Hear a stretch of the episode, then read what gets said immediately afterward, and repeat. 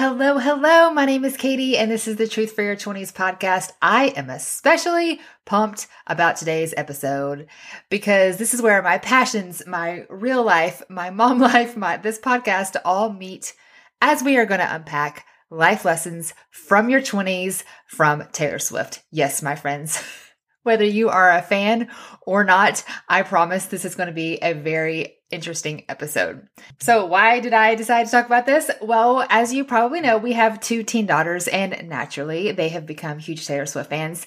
And I like to be interested in what my kids are interested in. And so, in typical Katie fashion, I, I just go all in. I don't know if it, it's like my Enneagram number my personality, whatever it is. My husband jokes that like you just gotta ride the wave, like when Katie's passionate about something. I mean, I, I've read all the articles, I've listened to all the podcasts, I've watched all the YouTube videos. I just become all in. I get obsessed. It's just, it's a good and a bad thing, right? Well, this sweet young lady, Taylor Swift, I have learned so much about her in the past few months. And it's inspiring. There are some very inspiring life lessons to be gleaned from her life. As I said, whether you're a fan or not, you can't deny she's kind of a big deal. And that just didn't land on her. That took a lot of hard work, a lot of good decisions, and a lot of stuff we're going to unpack today. But before we do, I want to leave a review of the week. So this is so sweet. Uh, this actually isn't wasn't left publicly. This was a DM. So this DM says apparently Spotify won't let me leave reviews. So that is true. If you just start listening to the podcast on Spotify, you have to listen to a certain number of episodes before it lets you leave a review. Um, so, you know, keep on listening and we love it when you leave reviews on Spotify or iTunes. It really helps other people to find the podcast and I like to read those sometimes on episodes to give you a shout out and and encourage other people to leave the time to review. But this sweet DM is basically a review of the podcast and it's so sweet. She says, "I want to tell you how inspiring your podcast is. I've been binging all week long. I've been a Christian my whole life, but I never had a relationship with God, nor did I ever read the Bible. I was one of those girls who would only pray when I felt scared or needed help. Anywho, my life has basically done a total 180, and I'm truly grateful for people like you who are extremely helpful and encouraging. Your podcast is so well thought out, planned, informative, well spoken, convicting, but in the best possible way. Just overall touching. On behalf of everyone who listens to the podcast, thank you. Thank you for serving God and helping others. You are amazing. Well, you are amazing for taking the time to leave a review. It's just, it's so kind. Social media, you get kind of instant feedback like, hey, I like this, I don't like this, whatever. But with podcasts, it's not, it's hard to like, hey, are you picking up what I'm throwing down over here, right? And I don't get that unless I hear reviews or this DM. So I really appreciate when you guys take time to do that. And I have a pretty good feeling we're going to get a lot of feedback from this episode because this is just such interesting stuff. All right. Life lessons from Taylor Swift. You guys, I took a ton of notes as, as I already said when I am passionate about something, God bless the people who try and get in my way. It's like, it's just like trying to stop a freight train. and my daughters are both very interested too. So I've learned all the things. Here we go. If you are in your 20s hoping there is more to life than boys and Bacardi, you are in the right place. Katie Balmer has been a keynote speaker to over 60 colleges nationwide, encouraging 20 somethings to realize their worth, find their calling, and not date dirtbags. But seriously, Katie is an author, viral TikTok creator, wife, mom of two girls, and your adopted aunt that you never knew how bad you needed. Ready to have some real conversation tackling the hottest topics? This is the Truth for Your 20s podcast. Okay, put on your seatbelts. Here we go. All of the good stuff. I want to first kind of preface this though and unpack this idea of fame. I almost did an entire separate episode on this, and, and maybe I will, but we live in this interesting time where you know youtube stars are famous social media people are famous this idea of fame is so so relative and you know if you think way way back maybe political heroes or, or war heroes were famous and then you know maybe a few actors and act like it's just now so much more people are famous. And and Taylor Swift is arguably one of the most famous people in the world. And and how what is fame and how do we get there? And what I want to mention is I believe that we were all made to worship. That is put in us by our designer by our creator. We we were made to worship. This is you, if you just take a step back and look at the world it's not too complicated to see this and you look at, you know, from the beginning of time, people have made golden calves and statues. Like we've all worshiped something. And then this idea of famous people, people put other people on pedestals and like, oh my gosh, you know, you're the bee's knees. And then we put humans on a pedestal they were never made to be on. And I want to unpack that verse because I'm a huge fan. I'm here doing this podcast on Taylor Swift. I think she's amazing. I think she's wonderful. But I do think she's a human, flawed just like me, flawed just like you. And I think that's part of us when we put people on this pedestal, it's it's unhealthy. And she said in so many of her songs too, like, I'm the anti-hero, like stop rooting for me. Like I'm broken too, I'm flawed too. I, am just a human. and so just putting this all in a healthy perspective, right? And and all that being said, I love Jesus and we teach our daughters that we love Taylor Swift. We love a lot of people in the limelight. We can learn so many life lessons from them, but they're not Jesus. They're not worthy of our worship. Again, love them, want to buy their songs, want to go to the concerts, but it is so unfair and untrue. As I've talked about, we do this with boyfriend girlfriend relationships too. We put other flawed humans on this pedestal. And I just want to talk about that first because, you know, I think about this little blonde girl from Pennsylvania, you know, she had a passion to write music. She had a passion to be a singer songwriter, and she's done that well, but she never set out to be someone that we worship. She, you know, and, and so we pick apart her life and, oh, you did this wrong and you did that wrong. Yeah, because she's imperfect. And so, yes, as a Christian mom, I would prefer if she didn't have some F bombs in her song, right? Like I, I would prefer, but I'm not here to say you are not she is not our girl's savior. She is not my savior. She's not anyone's savior. She is a rock star.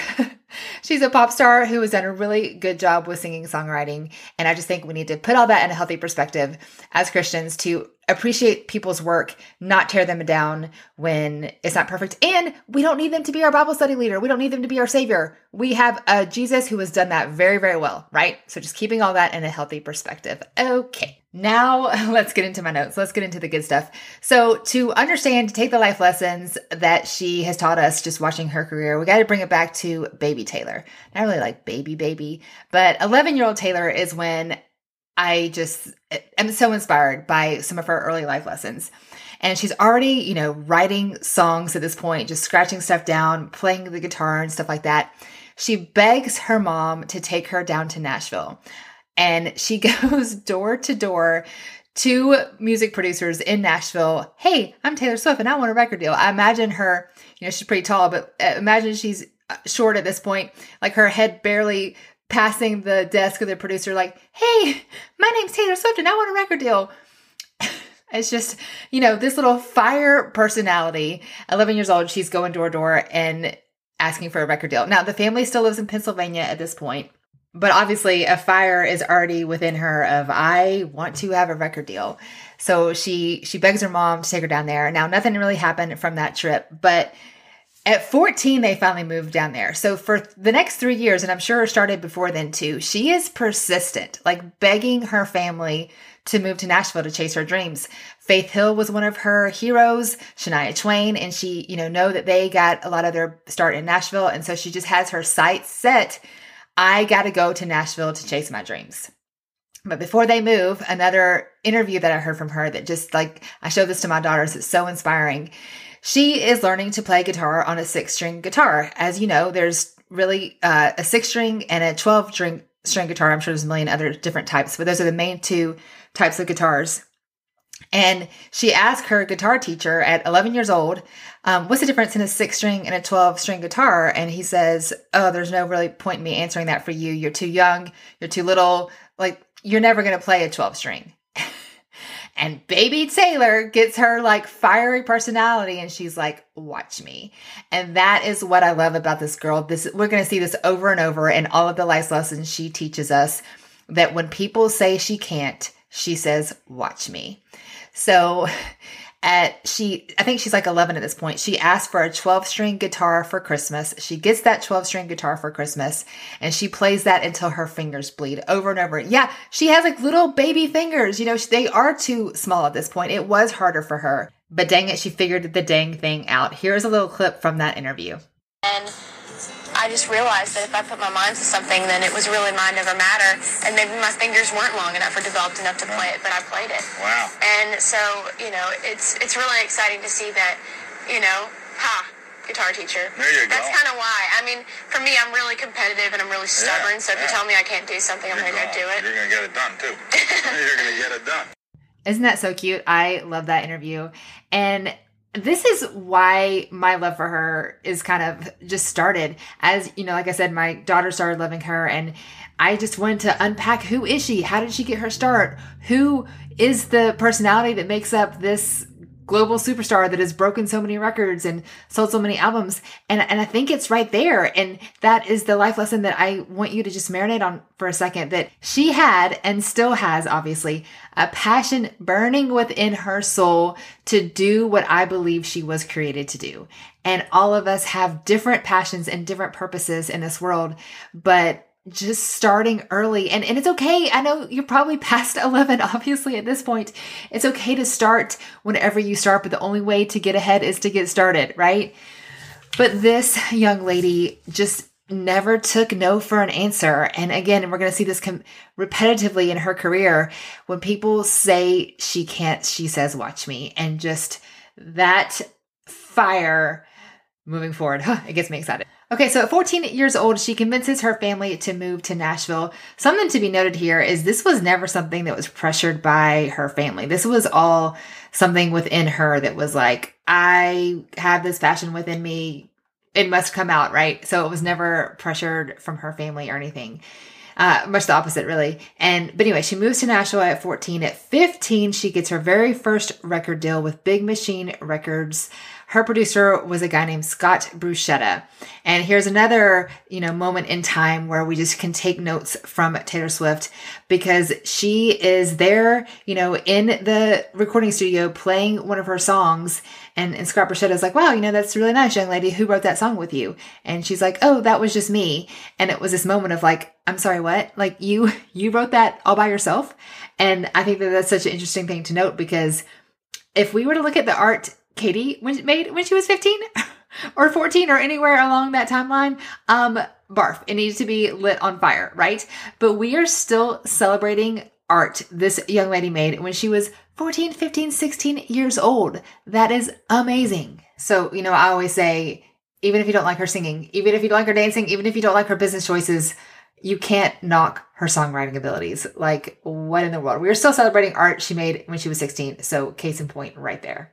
Okay, first album is called Taylor Swift, just debut album. Second one is called Fearless. They both do pretty well. So they're both country albums, both doing really well. And in fact, in 2009, she is accepting the Video Music Award of the Year for You Belong With Me. Now, just this is where it gets juicy, okay? And side note, if you have a friend or family member who's like Taylor Swift, whatever, you might want to send them this episode because, like, I just kind of unpack all the things and put it in one episode for them to help them understand the highs and the lows and the good and the bad. So, just trying to make it easy for you. But here is where we get into the juicy stuff. Okay, 2009. She is 19 years old very exciting point in her career. She is being awarded for Video of the Year for You Belong With Me. And in 2009, Kanye famously gets up on stage. This is being recorded live, takes the microphone from her hand, and he's like, Taylor, I'm going to let you finish, but Beyonce had the greatest video of all time. Everyone was just kind of like shell shocked. She the microphone is handed back to her, but she doesn't finish saying anything because she doesn't even know what's happening. The crowd starts booing. She doesn't know what's happening. She thinks the crowd is booing for her. She just like walks off the stage. It was all this like crazy moment. Now, in 2009, everyone was talking about this. Even President Obama at the time says famously, Kanye was a jackass. I can say that because it's also a donkey, okay? But like everyone was talking about this. It was it was a very big deal. And, you know, Taylor, who again is 19, Kanye is like in his 30s at this point. He was an established rapper. He was a big deal. She said in an interview later, like she looked up to him. He, she was a fan. So she could have taken this a lot of ways. She could have gone to her social media and been like, what a jerk, agreeing with the president. Um, she, she didn't know what to do. But this is another point to note why we appreciate who she is. She's so young at this point, but she takes the higher road. And as she's been a role model, again, not perfect, not Jesus, but how she has done some positive things for women, for young ladies. So she comes out with the song Innocent on her album Speak Now. And again, under a little bit of scrutiny, she's like this young girl and she's getting all this awards and people are starting to question, who is she? Surely she wrote these songs with other people. Um, like she no way she did this by herself. No way she's that talented. And so she kind of digging her heels in another reason why i like her stubborn. She's like oh you say i'm not that talented? I'm going to write an entire album all by myself. That is the album speak now. That is when we get the song innocent. That's when we get the six minute long song enchanted. Written all by herself and innocent in response to Kanye's not so nice thing, she says lyrics like, Your string of lights is still bright to me what you are is not where you've been. You're still an innocent. Like, she's just nice. She just takes the higher road. But unfortunately, Kanye does not. So things are all pretty chill for a few years, or at least as the Kanye drama goes. But her next album is called Red. It is still technically a country album, but with pop leanings or pop tendencies, if you will. She has hits like 22 and I knew you were trouble when you walked in. But her producer is like, but you can't be pop, you're country. You've had success in country. You can't do this. And in typical Taylor fashion, people say you can't, and she says, watch me. Her next album is her most successful up until this point, 1989, a exclusively pop album, and it takes the world by storm. This set her is like pop gold. This had hits like Blank Space, Shake It Off, Welcome to New York. And then Kanye comes back into the picture. He had previously apologized. They seemed to be amicable. They had a few public appearances together. And then things got ugly. So he writes this song Famous, where essentially he's saying that he made that be, referring to Taylor Swift, famous and saying that, saying some very unkind things about her. And infamously as well, there is a recorded phone call recording about this. So apparently he called and said, Hey, is this okay that I say these terrible things about you in a song? She never okayed it. She never said it was okay. But Kim Kardashian, Kanye's wife, um, like twisted it, spliced it together to make it sound like she was okay with it. And it just got very ugly. People were chanting at Kanye West concerts, F Taylor Swift, F Taylor Swift.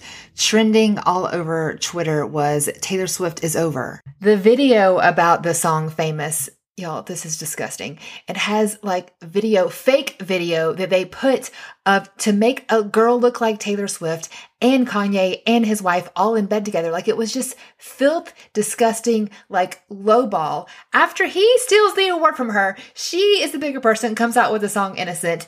Everything's fine. And then he just goes double dog dirty. It's just so classless. I do want to make sure I note that despite all of this was going on, at this point, Beyonce and Taylor, well, they never had any beef. They have always been friends. But Beyonce was also a beautiful, bigger person. Let Taylor take the mic at one point when it was supposed to be Beyonce's. They have just continuously, from the beginning, and especially now, supported each other. I don't know if you've seen the news. They've both gone to each other's premiere for their movie concerts. Um, another thing to note from their life, just women supporting women, and I am so here for it. Anyway, back to the drama. So Taylor Swift is basically being canceled at this point, but wait, there's more. Right before this, so 1989 comes out in 2014. All of the stuff with Kanye, 2016 is when his song Famous comes out. But right a little bit before that, she is in a radio interview for when 1989 was about to come out. And this radio host, this like guy in his 40s, she's what young 20s at this point he gropes her. Like it was on camera it was on video it was pictures there was witnesses like there was no mistaking. He like reached under her skirt and groped her. God bless. Like anyways. So she was like she said something about it thankfully. She was like what the heck? You know not cool. They fire the guy. She goes on with her life you know whatever. And then we have her success of 1989 Kanye comes out of the woodwork. I'm going to write this song. I made you famous. Like, are you jealous of her fame now? Like, what's going on, Kanye? And then radio host guy who gets fired two years later notices all of her success from 1989. He's like, oh yeah, let me sue you for $5 million. Yes, radio host guy who like is it total oh really? You grope this girl half your age and there's a million witnesses and you have the audacity to sue her for five million dollars? Reason number i'm not sure what we are on of why we love taylor swift is she countersued him not because she needed the money. She countersued him for one dollar. She was like this is not okay. And she was taking a stand for women all over the place because she had an advantage of this was on camera. There were eyewitnesses. There were so many people like, you are not getting away with this. And as she has said publicly from the stage, that I just, my heart breaks for those of you who didn't have it on camera and, and, and you weren't believed. And, and I'm just so broken for you. Um, there's a song clean that was on, on 1989 album and it was originally written of kind of like, I'm, I'm coming clean. I, I no longer remember, um, the hard feelings about you coming clean from a breakup and stuff like that. And it also kind of has a double meaning of, of, you know, being believed and being understood after the allegations and, and saying, you know, this happened to me and, and she was believed thankfully and she won this um, this lawsuit. But oh my gosh. Okay. So, oh, and another quick life lesson in her look what you made me do video. She has a dollar bill laying beside her. Like she's in this bathtub covered in diamonds and there's a dollar bill laying beside her signifying that lawsuit win. Ah, it's so inspiring all of this happens. Um, 1989 successful, and then these these two men specifically are just like, oh, you know, you are you're terrible. I want a piece of your pie. Also, you know, you have the like, you're really not that smart. The whole blank space was kind of this um, satire of everyone saying, you're a man eater, you date too much, um, watch out. Every time she was pictured even close to another guy in public, they were like, watch out, guy, you're gonna have a song written about you and she's gonna break you up. And, and they said she was sleeping around. They said all these terrible things about her. So, so much bad press is going on. Um, again, trending on on Twitter is Taylor Swift is over. People are chanting at Kanye's concerts, F Taylor Swift. She goes into hiding. She's like, this is what the world wants. I, I guess I've hit the top of my career. Um, the world has tolerated, you know, what they can of me. This is the as best I can do as a young woman. Um, I guess that's it. She goes into hiding. Um, this is also fun fact when she starts dating Joe Alwyn, her boyfriend of six years. And then we have the resurrection of Taylor Swift in Reputation. And this is reason number, I don't know, 700, I think we're on, why we tell Taylor Swift because I can't imagine all of the things that were going through her head at this point. And there's a famous line of, there will be no explanation, only reputation. And I, I know there are so many things she wanted to say. And she did say multiple times, like, I did not okay you know, this, I did not say these things on a phone call. They twisted me. Kim Kardashian was calling her a snake. There was a lot of mud being thrown. And, and it's so crazy. Like, what did she ever do to them? I don't know. But she did try to defend herself, but it, it felt like to no avail. Like she was not doing anything wrong, yet they were winning and she was the one being canceled. Like, why were they not canceled? I don't understand. Um, so what she did was so just like you can't help but root for her. The whole Reputation album is like this. So you say I did something bad. Oh, why does it feel so good? And like everything's about a snake. Like you say I'm these terrible things. You say I'm a snake. Okay. Let me just imagine I am these terrible things that you say I am and make some songs about it. Like she did with Blank Space. You say I'm a LSUT, which is what she later wrote a vault song about. Blank Space was that sister song. She was never a snake. She was never a slut. She was never all of these horrible things that the media and Kanye and random people decided that she was. But by golly, she is sure heck of an artist and she does not mind making art out of out of these things. And I think that that's what's so brave you know, it's you're bad, you're canceled, you're a snake. And then she resurrects with this whole album of I'm bad, I'm a snake, all these snake emojis. It's like, okay, Taylor, I see you. We get lyrics like, I got smarter, I got harder in the nick of time. Honey, I rose up from the dead, I do it all the time. Yes, Queen. So Reputation was a really pivotal album of not only her rising up from the dead, so to speak, rising up from being canceled, but also kind of coming into her own and really, I think, kind of making the no pun intended reputation of like don't mess with me. And and I don't really care what you say about me. Actually one of my favorite quotes from her is we live in a world where anyone can say anything they want about you, but you have the opportunity to prove them wrong. And and that's what she's done. And you know, despite all of that, she has broken the record for the most number 1 albums by a female artist. She's the first woman in history to have four albums in the top 10 at the same time. I mean, I could go on and reading all of the records she's broken. I think she has something like 10 uh, Guinness Book of World Records, 12 Grammys. I don't know. It's just, we could say all day all the stats and records she's broken, yet still people will just say she's a dumb blonde who writes breakup songs. And with that, as I said, this Reputation album is so significant on her Eras tour. All of her eras have different color outfits, a little bit different changes, you know, um, just just different outfits. Except the reputation is always the same, and that's kind of a nod of no matter what I do, no matter how many records I break, you know, this is the box that so many people put me in. However, Swifties are very much looking forward to her re record of Reputation. So, this leads me to our last and final reason why we love Taylor Swift, reason that we can like, kind of life lesson that we can look, up to for her, and that is the re-record of all of her albums. There are podcasts upon podcast about this subject alone, but I am going to just hit the highlights here. So I listened to a podcast series I'm going to put in the show notes if you want to do a deeper dive.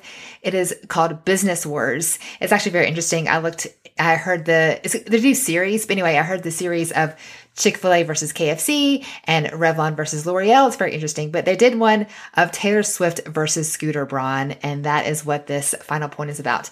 So, as we mentioned at the beginning, she is 15 years old when she signs with Big Machine Records and she signs a six album deal. So let me remember if I can do those in order.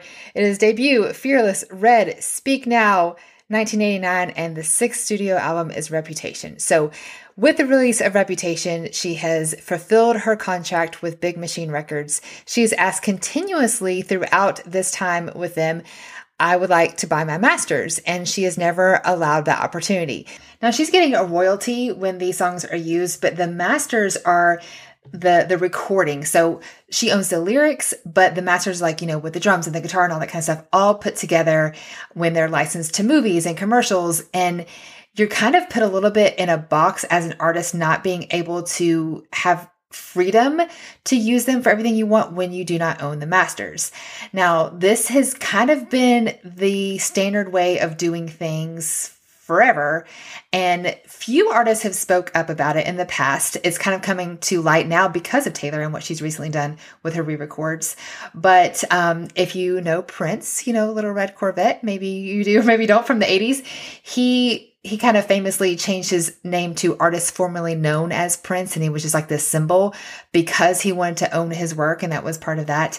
There is George Michael from Wham, and he had his own solo career too. He um, did some stuff pictured like in a in a jail, just kind of alluding to this idea of as artists the the box that it puts you in by not being able to own your masters. But you know, up until this point, people have artists have complained, have, have tried to speak up about it, but nothing has really ever been done until Taylor Swift steps onto the stage. Now, as I said, six albums in, she's with Scott Borchetta. They have a good relationship. He owns her masters. She's not happy about it, but she's kind of settled till eventually I'll be able to buy him. It is what it is. She goes with a new record label. She records Lover. You know, she's minding her own business. And then she finds out completely unaware, no one told her, no one was contacted her, that a guy named Scooter Braun bought her albums. They know each other because he's a big deal in the music industry. They're not like best friends, but you know, it's a, they know each other, right? Well, here's their problem with that. Infamously on Instagram, Scooter, Kanye West, and we know Taylor and Kanye's relationship at this point, and Justin Bieber. Uh, I don't know a ton about Taylor and Justin's relationship, I do know that he opened for her once upon a time, so they were at least friends. I do know, however, that he cheated on her best friend, Selena Gomez, so I think there's a little bit of bad blood there. What we do know is Kanye, Scooter, and Justin all together, buddy buddies, arms around each other, take a picture, put it on Instagram, and say, What up, Taylor Swift? kind of like this like hey here's our, all your arch enemies hanging out together Oh, and by the way, did you catch the news? Scooter, this guy right here, owns all of your masters. Taylor took it as a like a worst case scenario. Like this is my art. These this is my babies recorded six albums. Her blood, sweat and tears in the hands of her arch enemies. She took to social media. She's like, "Here's what's happening. I, you know, I had no idea that my masters are now owned by this person. Like, you know, it was just kind of like this what the heck, this sucks kind of moment." And then Kelly Clarkson famously tweeted, Hey Taylor, just an idea, but because you have written all of your own songs, you could re record them, maybe add a few bonus tracks or something, and you could re record your own albums. And Taylor's like, Noted. now, again, there's so much to unpack. I'm trying to just hit the highlights here, but this was something that everyone said would not work. I have seen articles by like people from the Billboard 100 and people from Rolling Stone magazines, and they were like, you can't tell your fans to not listen to music they already know and love because to listen to this new version, like Taylor's version or whatever. But but at the time, Taylor herself was even like, I don't think this is going to work. And actually, it was her producers and managers and people close to her They were like, you have an incredible fan base, girlfriend. And she's like, really? You know, like a little apprehensive about it. But Long story short, she has re recorded, I think it's four of her, of those six original albums that were under, that were sold to Scooter Braun. So it's just her debut album and Reputation that we are still waiting on the re record, which is kind of funny. A lot of memes are saying like all she has to take back is her name and her reputation but I haven't unpacked it yet. Basically, the the re-record is her old songs. They they sound very similar to the very first you know, release the very first uh, master, if you will, that exists in the world. You know, Shake It Off, Blank Space, all these songs that we know and love, but they are re-recorded uh, ten years later in the example of those songs. And, and what's crazy is it's breaking all these records. It has all these top downloads. I was looking the Billboard Top 100 is like all of these Taylor Swift songs, Taylor Swift songs, and these are songs again that already exist in the world. They're not new, but they are Taylor's version. And this is another reason, another life lesson that we can learn from her. Repurpose your content.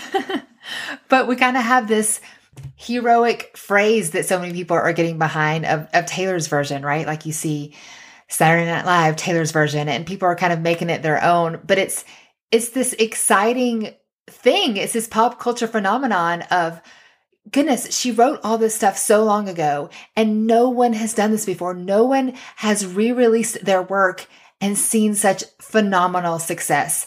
I heard an interview about it and there's been a few artists that have re-released stuff, but kind of like on the down low. Like they just wanted to have the masters just for their own personal thing. And, and that's how Taylor started as well. She said, I didn't know if anyone would get behind this. I, I just I wanted for the principle of myself, her, you know, as we establish her hard headed Spitfire personality, I wanted to own my masters and I figured this was the only way to do it. I didn't know if anyone would download it. I didn't know if anyone would buy the albums.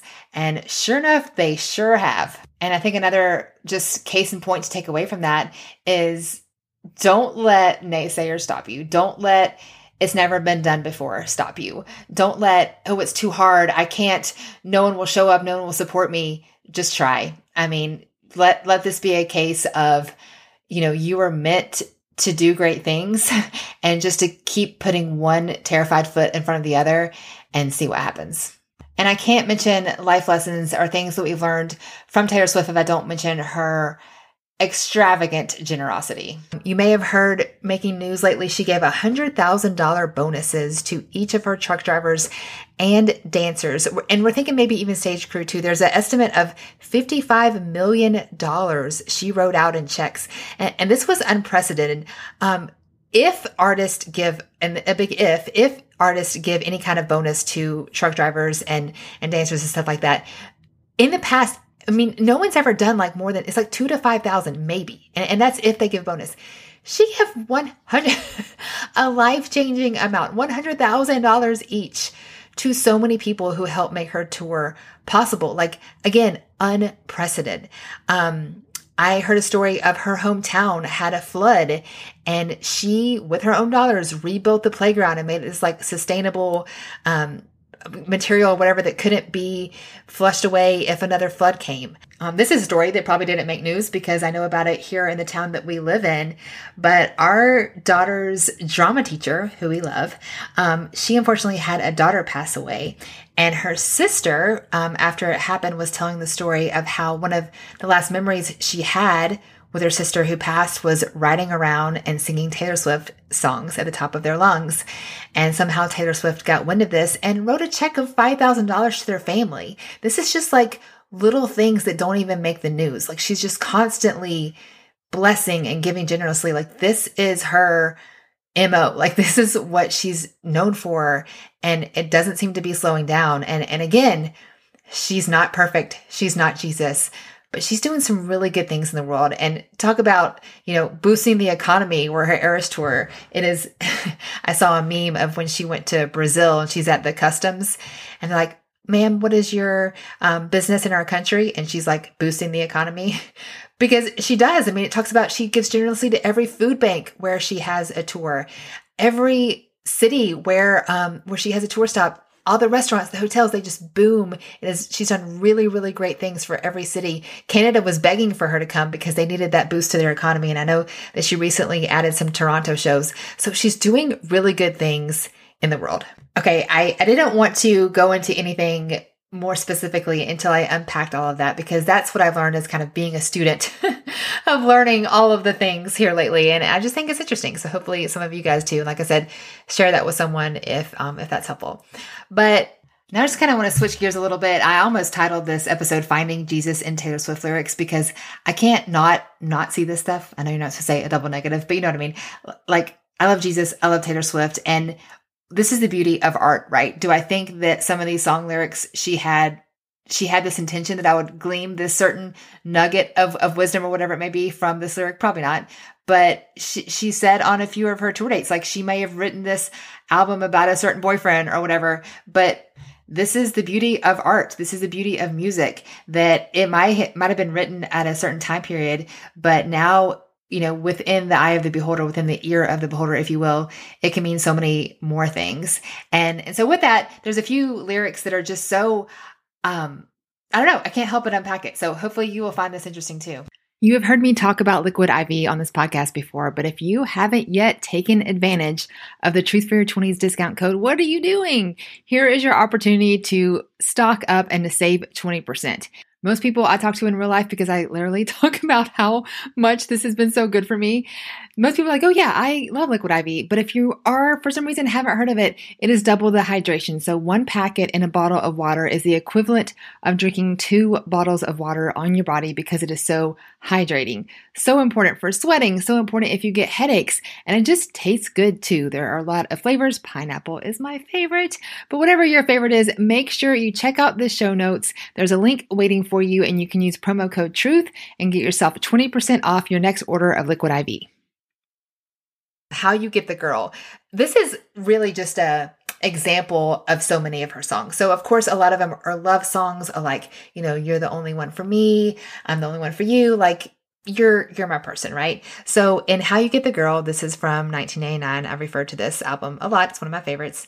But um she says I want you for worse or for better. I would wait forever and ever. Broke your heart and put it back together. I would wait forever and ever. That's how you works. That's how you get the girl.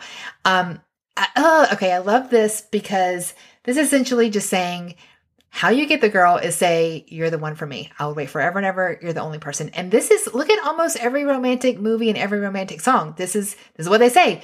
You are the only one for me. I will climb the highest mountain. I will swim the deepest sea for you and you alone. Which I always think takes me back to the garden, the very beginning. There was Adam and Eve. There was no comparison. There was no long list of ex lovers you are the only one for me and I am the only one for you. I just believe that God created that by no accident of like, I, I, always joke that I have no ancient Polaroids to prove this, but I know that Adam was smoking hot and Eve was smoking hot. And God is like, you're welcome. Be fruitful and multiply. Like it was all good. You know, um, fun fact, Adam and Eve lived till they were in their 900s, right?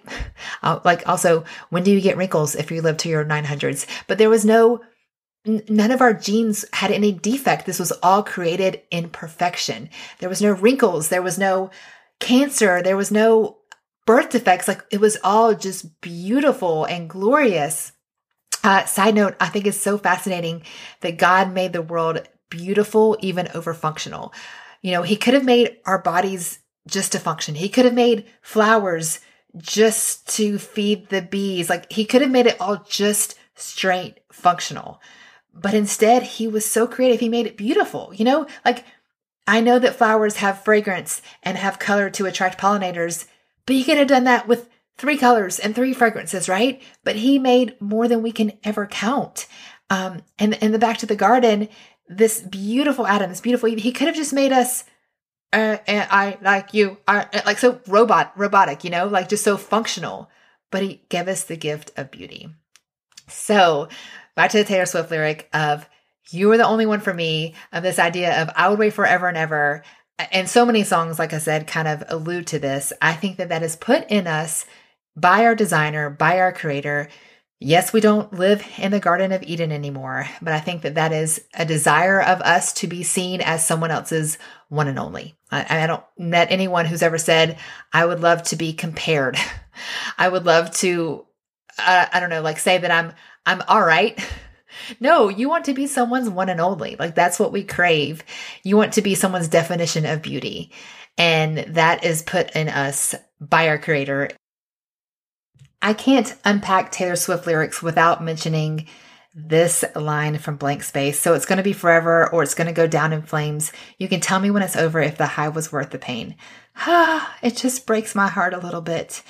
Uh, so we we know as we talked about this song was kind of written in jest that she's saying that like you think I'm just manhunter. Um, I'm reading right before it says ain't it funny rumors fly and I know you heard about me so hey let's be friends I'm dying to see how this one ends. So she's kind of portraying the role of you say all I want to do is date people, but like I have a soul. but this line of it's going to be forever or it's going to go down in flames. I mean, that is true, right? You know, you're dating for marriage or you're dating for heartbreak. And and people don't often like to hear that, but I'm not saying you can't go on dates. I'm not saying you can't get to know people, but when you get so invested it's going to be forever or it's going to go down in flames. Like, I don't know what other options you have. Um, can you really be friends after a long term relationship? I, I don't, eh, I'm sure it's happened, but it is not easy. And I, just, that's why I'm so passionate about go slow. There's no races. Protect your heart. Get to know that other person. Get to know them in every season before you commit, certainly to marriage. I mean, you don't have to get to know them in every season before you you know, boyfriend and girlfriend or whatever. But um, just be slow, just be careful, just guard your heart. And because you don't want it to go down in flames.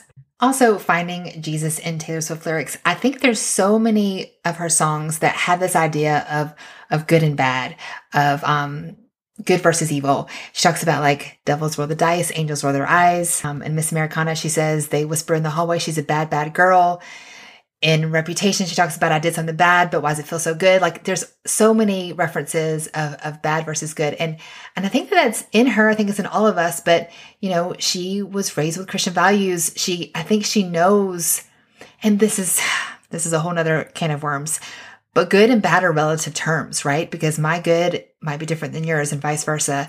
And, and I think that part of her is searching, like, what do we define as good and bad? And that's probably changed in her life. And that's probably changed, um, as what she's seen around her and stuff like that. And so this question of um, who, who is bad, who is good, what is this relationship good, is this relationship bad? Because that's complicated too, and she's talked about that in a lot of her songs. Like, um, this is good, um, but it's ending bad. And we've had good times, but it's ending bad.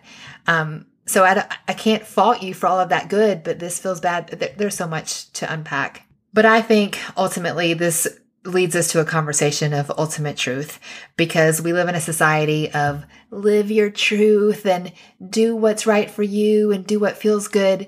But we have to have an ultimate good and an ultimate bad. And, and if I am the decider of that, I'm not a good God. If you're the decider of that, like none of us make good gods. We are just humans and we need a good God. We are broken, sinful, flawed humans who who need direction and need ultimate authority. I've referenced this before, but you've heard of C.S. Lewis. Well, one of his books is called The Great Divorce, and it has nothing to do with divorce, but it is a picture of if hell was on earth, it would look like everyone getting what they wanted all of the time. Because you, th- you think about it for a hot second, wait, that doesn't sound bad. That sounds like heaven, right? I get everything I want. Yeah, you get everything you want, all of the money, and so does your neighbor, and so does your butler, and so does your janitor and your cleaning person. Eh, you know, like if everyone gets what they want all of the time, then who gets the cutest guy? Who gets the cutest girl? Who gets the biggest mansion? Who, you know, it, you can see how it doesn't take a whole lot of brain power to see how quickly that would break down. So back to this war of good and evil. This is what great art is about. Look at movies. Look at all these beautiful song lyrics. We crave again how we were designed. We were designed to want to be seen as someone's one and only. We were also designed to have this war within us of good and bad. And she alludes to in so many of her songs. And God is good. He is very good, but it is hard to trust a God you don't see. I get that. I, I mean, I'm not going to lie and say that's not hard. And it's just a, and that's where faith comes in, right? That's faith of, I, I would argue, where else would you turn? Because if, first of all, I know that God has been faithful in my life, but if God I know that God can be is good and he can be trusted. But if not, where else? Where else will I turn? Um, we often look to boyfriends. Um, people look to drugs. People look to fame. People look to whatever. But God is the only authority. God is the only ultimate good there is to offer. And I understand it is sometimes hard to trust because we can't see him. But again, our other options are guaranteed to let us down, guaranteed.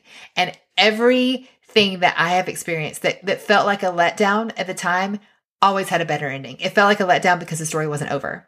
Um, I mean, I can give you countless examples, breakups, moves, job changes, heartache. Like it is all felt bad. It's felt like, God, where are you? Like, are you paying attention? And then I realized, oh my gosh, thank you, Jesus, for taking that away or for doing that because you made so much good from it. And these lyrics are perfect for what we just talked about. And this is from her Reputation album. Remember, as she was kind of coming back from this being canceled, you know, all these terrible things happening. This is the song Call It What You Want. It says, My castles crumbled overnight. I brought a knife to a gunfight. They took the crown, but it's all right. All the liars are calling me one. Nobody's heard from me for months. I'm doing better than I ever was. She goes on to talk about she's in love with Joe Alwyn at this point, and she talks about he loves me like I'm brand new. And I want to talk about that lyric because she talked about that in a few of her songs, but just that this idea of I'm brand new. Um, there's that song Clean of um, just washed and new. And obviously that makes me think of the resurrection and how God makes us brand new and how we're dead to self and rise in this new life in Christ. And, you know, even she has that song like, I'm sorry, the old Taylor can't come to the phone right now. Why? Cause she's dead. Oh, look what you made me do. Okay, sorry. But that there's so much excitement in that. It gets me excited because it's like our old self is dead. That old Katie who did live for my selfish desires. And this is a daily thing, right? You know, yes, I was baptized when I became a Christian, but I have to die to myself daily. And I mean, this is a struggle, y'all. I mean, I'm selfish like the rest of us. I want to do what I want to do when I want to do it, like everybody. But, and I like get to lay down and be like, but I want to be the new Katie. I want to be washed in Christ. I want to live for something so much bigger than myself that is living for the kingdom. That is like kingdom minded. That is, I'm just saying, if this is interesting to you, I would love to ask something kind of crazy, and that is praying for our girl Taylor Swift. Now, a lot of people think to pray for people when something bad happens, but she is more popular than she's ever been. Like, she is arguably the most famous person in our world. Um, which is exciting, but I'm sure there's a lot on her. And, and I just pray for her protection, pray for her wisdom, pray for the voices that are pouring into her, pray that she still has accountability and, you know, people who, who love her and say hard things sometimes when that needs to be said because we, we all need that, right? And, and I also, I have a dream, you guys. I have a dream that the powerhouse of a woman, the woman that has broken almost every world record, Spotify record, downloading record, whatever it may be.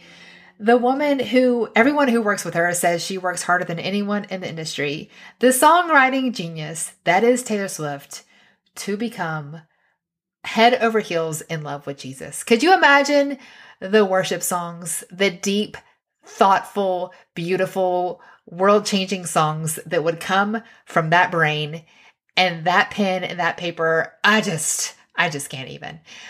So if you are into praying big, fun, amazing, audacious prayers, I'm just saying, could you imagine how the internet would break if we had some kind of worship song by Taylor Swift 10 minute version? Oh my God. That, that would be a dream come true. Whew. All right. Well, this is almost an hour. This is longer than my normal podcast episode, but obviously I had a lot to say about my girl, Taylor Swift. I hope this was interesting. I hope you learned something. I hope that you're inspired. I think that she's done a lot of things well and that we can continue to cheer her on women supporting women. And likewise, if you enjoyed this podcast, if this was helpful, sharing is caring. It is so helpful when you leave a review on iTunes or Spotify. And of course, your social media. Just take a screenshot, put it on your story, tag me at Katie Bulmer Life. I will gladly send you a thank you and share it as well. Thank you so much for being here. And I hope that you gain some truths for your 20s.